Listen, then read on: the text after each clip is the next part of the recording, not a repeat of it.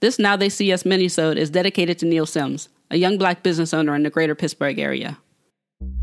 On August 20th, around 1:30 p.m., Neil was brutalized by Penn Hills police. He was profiled after giving someone a business card at a local gas station and pulled over. Neil writes on his Facebook page, This was a result of a traffic stop that could have been the end of my life. And luckily, I took precaution for me to be safe, going the normal speed limit to a relative's home where a neighbor recorded the video. I feared for my life the entire time, and this is exactly the reason why. I have multiple injuries, and this has affected my life ever since it happened.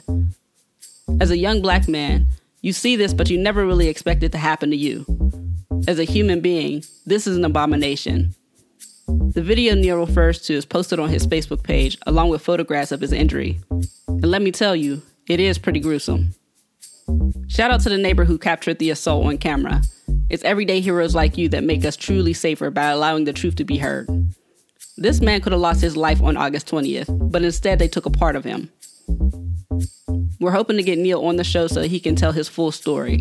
But in the meantime, he asks that you please share his post so that the truth can be heard. You can find it on his Facebook page as well as the See Us Podcast Facebook group. Thank you, Neil, for being vocal about what happened to you. You have our absolute support, and I mean that. And that's all for this Now They See Us minisode.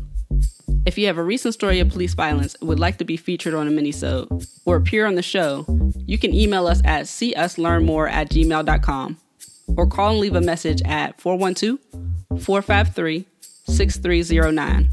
Look out for the second full episode of the See Us podcast, where we will be diving into system failures, abuse of power, and the thousands of people whose lives are shattered as a result of it.